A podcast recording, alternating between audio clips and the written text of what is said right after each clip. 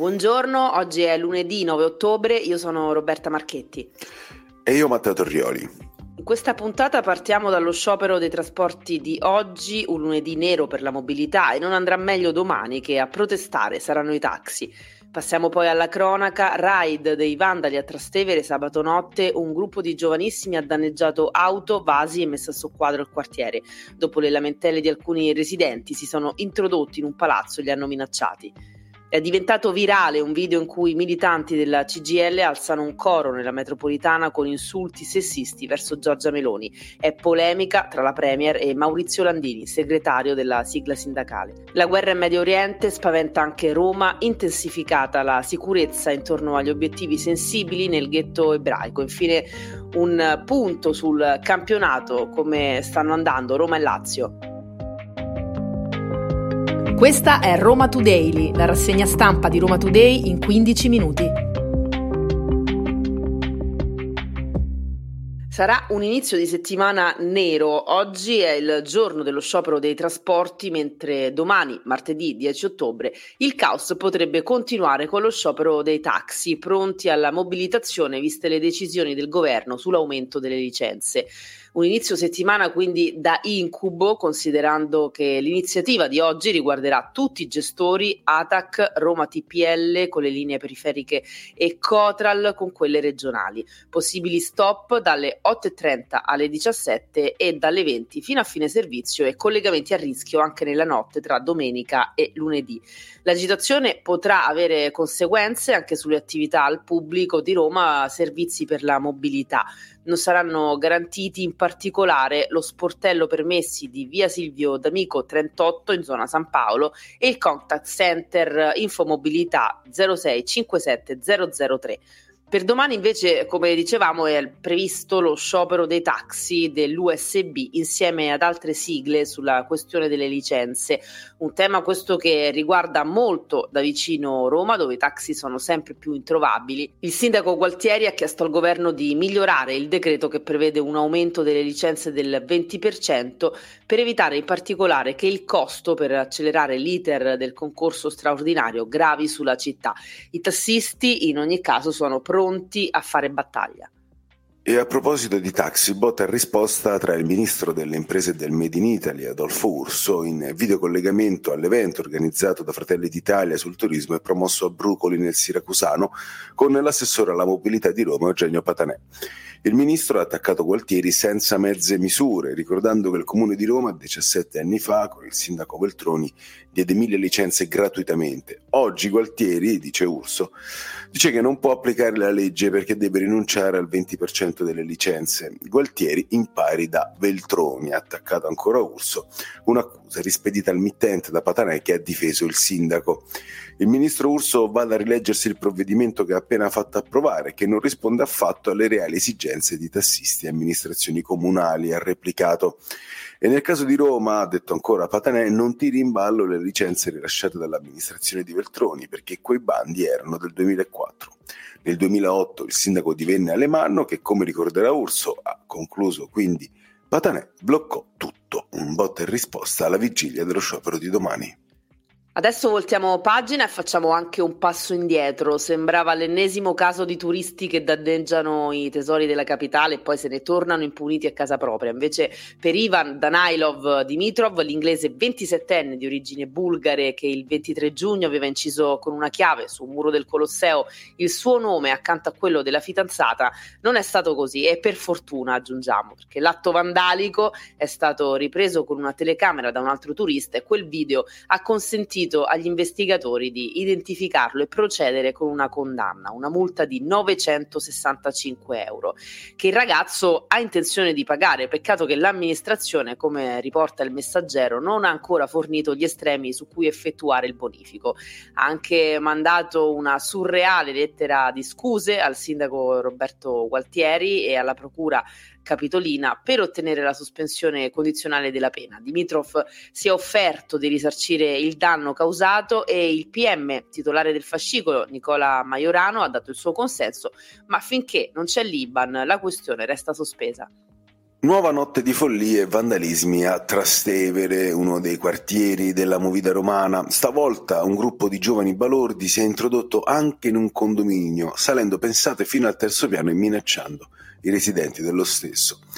Il gruppo di ragazzi, come riporta il Corriere della Sera, si è scatenato dopo le tre della notte di sabato, danneggiando auto, rovesciando vasi e fiori e mettendo in atto un vero e proprio raid con epicentro Santa Maria in Trastevere, il tutto senza un apparente motivo. In via di San Calisto, alle spalle della piazza centrale del Rione, è stato prima rotto il deflettore di un'auto e poi, in preda alla furia, sono state devastate piante e arredi urbani. Di fronte alle lamentele di chi si era affacciato alle finestre per fermare gli schiamazzi, i vandali non hanno esitato ad aprire il portone del condominio e introdursi lungo la scala salendo fino al terzo piano per minacciare gli inquilini che protestavano. Tra l'altro, questa purtroppo non è la prima volta che una cosa del genere accade a Trastevere. Continua il bel tempo e più che ottobrata romana eh, sembra di essere ancora in estate piena, tanto che le spiagge di Ostia sono state prese d'assalto anche questo fine settimana da migliaia di romani.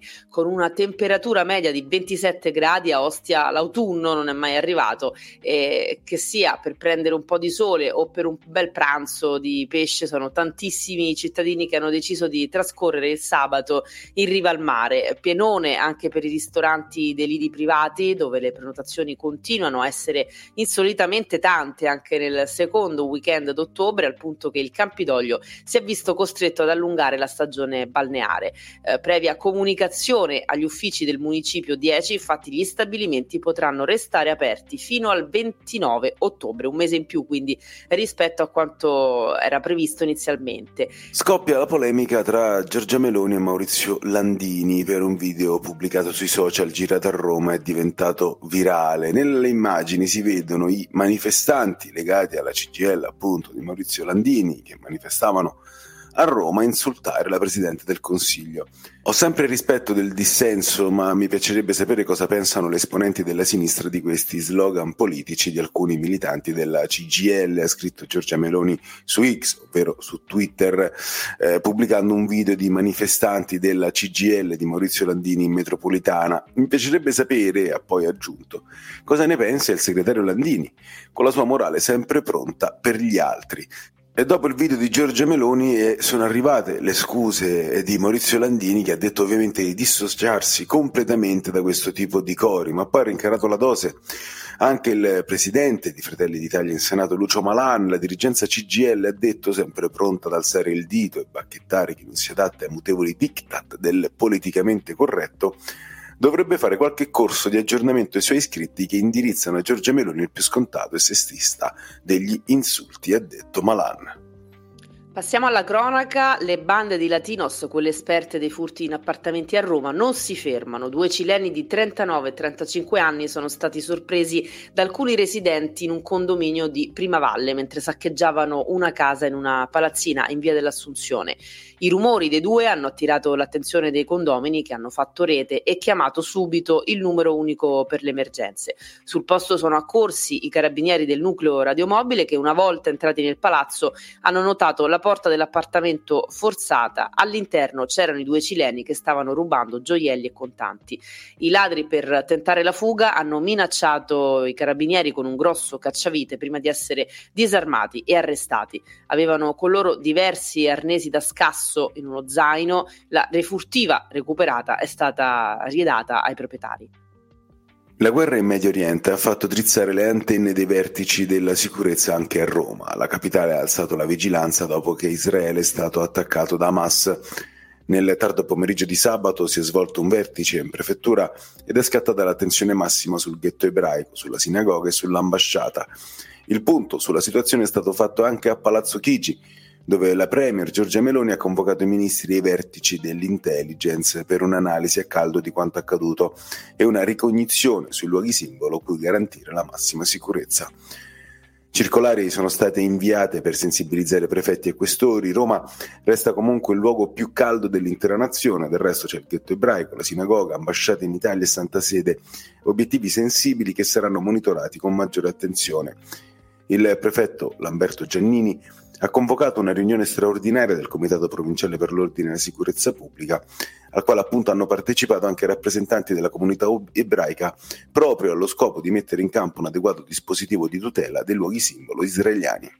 E chiudiamo con lo sport, con l'ultimo turno di campionato che ha sorriso alle romane. Cominciamo dalla Lazio che in casa con l'Atalanta ha vinto per 3-2, una gara veramente molto emozionante. La Lazio prima avanti per 2-0 con gli autogol eh, di De Keteler, il gol primo in Italia dell'attaccante Castellanos eh, che ha giocato al posto di capitano Ciro Immobile, si è fatta poi recuperare da 2-0 a 2-2, ma ha trovato il gol vittoria ancora eh, con Vesino, ormai sempre più uomo della provvidenza per Maurizio Sarri. La Roma ha strapazzato per 4-1 il Cagliari di Claudio Ranieri, Cagliari tra l'altro messo sempre peggio in classifica, eh, è andato in gol anche Lukaku con una doppietta, ma c'è un po' di amaro in bocca non solo per tutta la questione Murigno, ancora eh, sembra essere in bilico, anche se poi non si capisce quanto sia poi una buttata giornalistica o verità il fatto che i Fredkin vorrebbero mandarlo via, ma soprattutto perché si è fatto male di Bala e nel post partita, quando è stato chiesto a Mourinho appunto delle condizioni di Dybala, ha detto non sono ottimista perché ho parlato con il giocatore e mi ha detto che non era ottimista e quindi se non lo è lui non riesco ad esserlo neanche io. Vedremo nei prossimi giorni i risultati degli esami e quanto dovrà stare fermo il fantasista argentino. Queste erano le notizie di oggi, lunedì 9 ottobre. Roma Today torna domani mattina, sempre dopo le 7.30. Potete ascoltarci gratuitamente su sito e app di Roma Today, Spotify e tutte le principali piattaforme audio.